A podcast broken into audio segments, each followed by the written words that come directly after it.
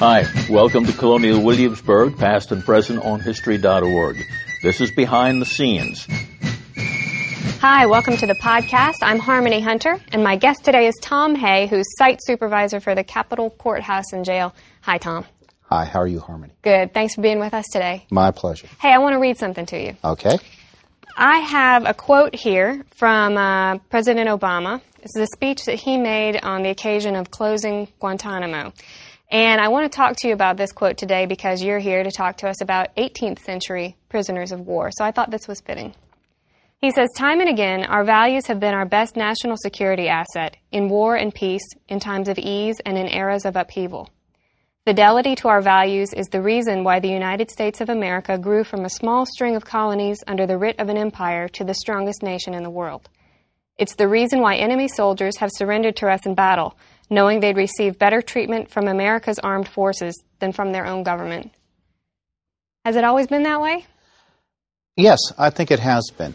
I think that we have a, a, proud tradition of the way that we have treated military prisoners of war. Sometimes we've done it better than we have at other times. But we have, and when you compare in the American Revolution the American treatment of the British and Hessians that were captured by our forces to the treatment of our forces who were captured by the, the British and Hessians, we can see that proud national tradition very clearly. And to be fair to the British, I think we also have to remember that at the beginning of the American Revolution, they did not see us as a separate independent nation. They saw us as traitors, as rebels to the crown.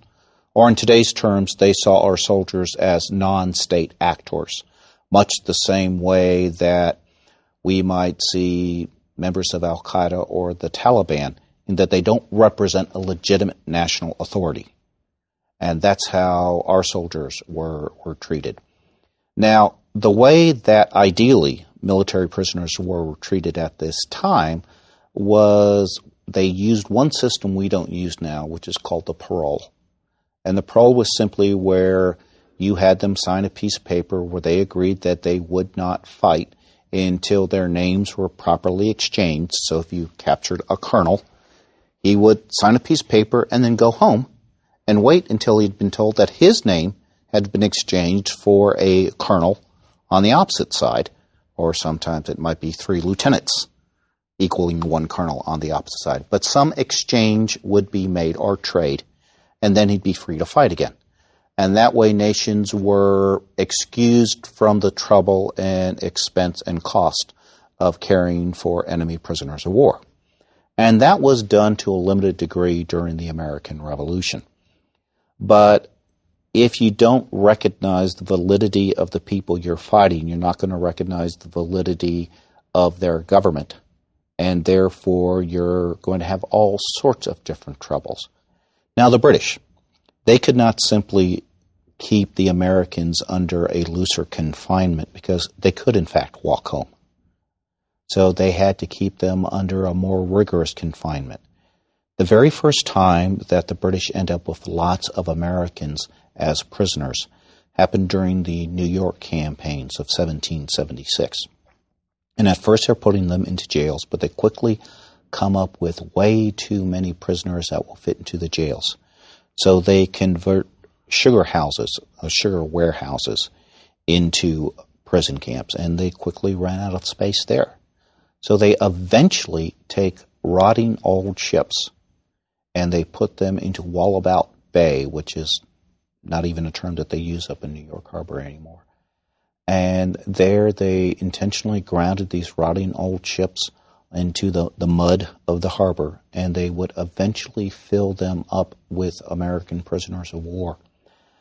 And from 1776 until peace was finally declared in 1783, historians estimate that around 12,000 Americans would die as prisoners of war in New York and New York City harbor.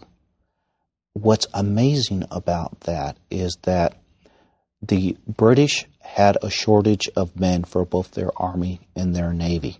So throughout this entire time period where these men were quite often beaten, they were underfed, They were not given new clothes to wear as their old clothes rotted off. They were given inadequate blankets. At any time, these men could have volunteered to have joined a British loyalist unit or joined the Royal Navy, and they would have gotten literally a get out of jail free card. But the fact was is that when they had a choice to save their lives by becoming traitor to their country or take a very real risk of losing their lives, and it's estimated that up to 75% of the prisoners would die in captivity. They refused to do so. And it is ironic that in this country, that is an incredible sacrifice of Americans for American independence that is very little known. And that's why I think it's important that we talk about it.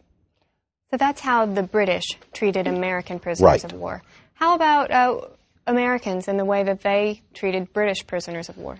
Well, some British prisoners would, in their time, complain mightily about the way they were treated. Here in Williamsburg, uh, Henry Hamilton, who was a lieutenant colonel and a lieutenant governor of Detroit, he was brought here to Williamsburg, and he complained about the fact that he was he was kept in the jail closely ironed, and that he he as a British gentleman felt he was being humiliated by being treated by as a common criminal. So there were individuals who felt that they had been treated very unfairly. But when you look at the number of British prisoners, very few of them were starved to death. Very few of them were given inadequate clothing or decent accommodations made for for their uh, basic health necessities. So they might complain how they were treated, but just the mere fact they lived to make those complaints mean that they were better than the 12,000 who died in New York Harbor held by the British, or the estimated 20,000 Americans in total who died while they were prisoners of, of the British. So we don't have, we don't see the first Geneva Convention until 1864.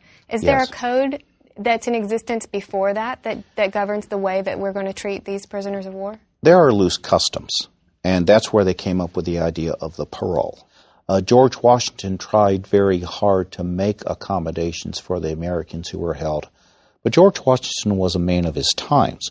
And so his first reaction is he wanted to take care of the gentlemen who were held by the British. So he tried very hard to take care of the officers. Nearly all the reports that we have were the American Commissary of Prisoners, and they were reporting how the American officers were being treated while they were held. And that just goes to show you that in the 18th century, the, the gentlemen were first concerned about the better sorts of people, and the American egalitarianism, where everyone is considered equal and we try very hard to treat people equal, would be a development of a later day.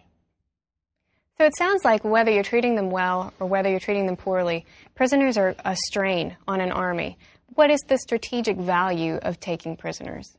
The, well, first of all, the strategic value is if you're holding them as prisoners, they can't fight you. Number one. Uh, number two, trained soldiers are far more valuable than recent recruits who are somewhat untrained. So there is a premium on veterans, which is one of the reasons why the British were not quick to exchange with the Americans. So that's one advantage.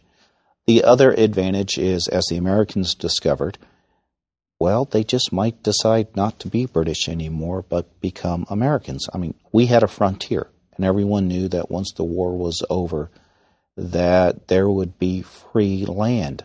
So, denying their use to the enemy as soldiers, and in our case, getting new citizens of a new republic, I think were the primary advantages. What is the treatment of prisoners from this country's very first war to the one we're in today? In what ways did it test our American character, and in what ways does it continue to, to show us our core values? Well, we have had challenges in the past. For instance, during the American Civil War, uh, the troubles, uh, the way that some northern prisoners were being treated, like at Andersonville, uh, a Confederate prisoner camp where Union troops were held. When you read those stories, that's truly horrifying.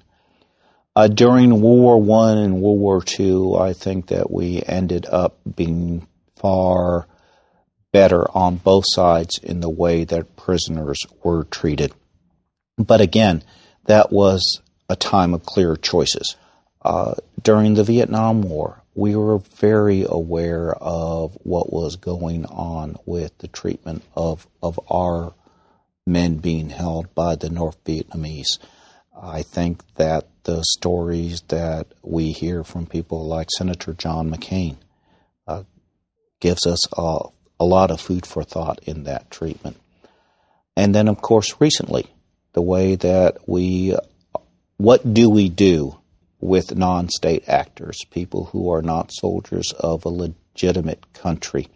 Uh, soldiers or you know terrorists from Al Qaeda or, or the Taliban. They don't consider them terrorists. We do. Where do we keep them? What do we do? There are a lot of questions there, and obviously it's part of a of a serious national debate. And I think that many of our fellow citizens were uncomfortable with the idea, but perhaps saw necessity to it. And I don't have an answer to that because we this country is filled with very intelligent people who are trying to determine what to do. But the quote from President Obama that, that you quoted earlier show that we we do believe that we have an obligation to set a moral standard for the world, and we constantly try to do that. And I think the mere fact that we're having that debate as to how we ought to treat that people shows our recognition of that national moral obligation. Great. Thank you for being with us today, Tom. My pleasure. That's Colonial Williamsburg, past and present this time. We like hearing from you. Send us a comment at history.org slash podcasts. Check back often. We'll post more for you to download and hear.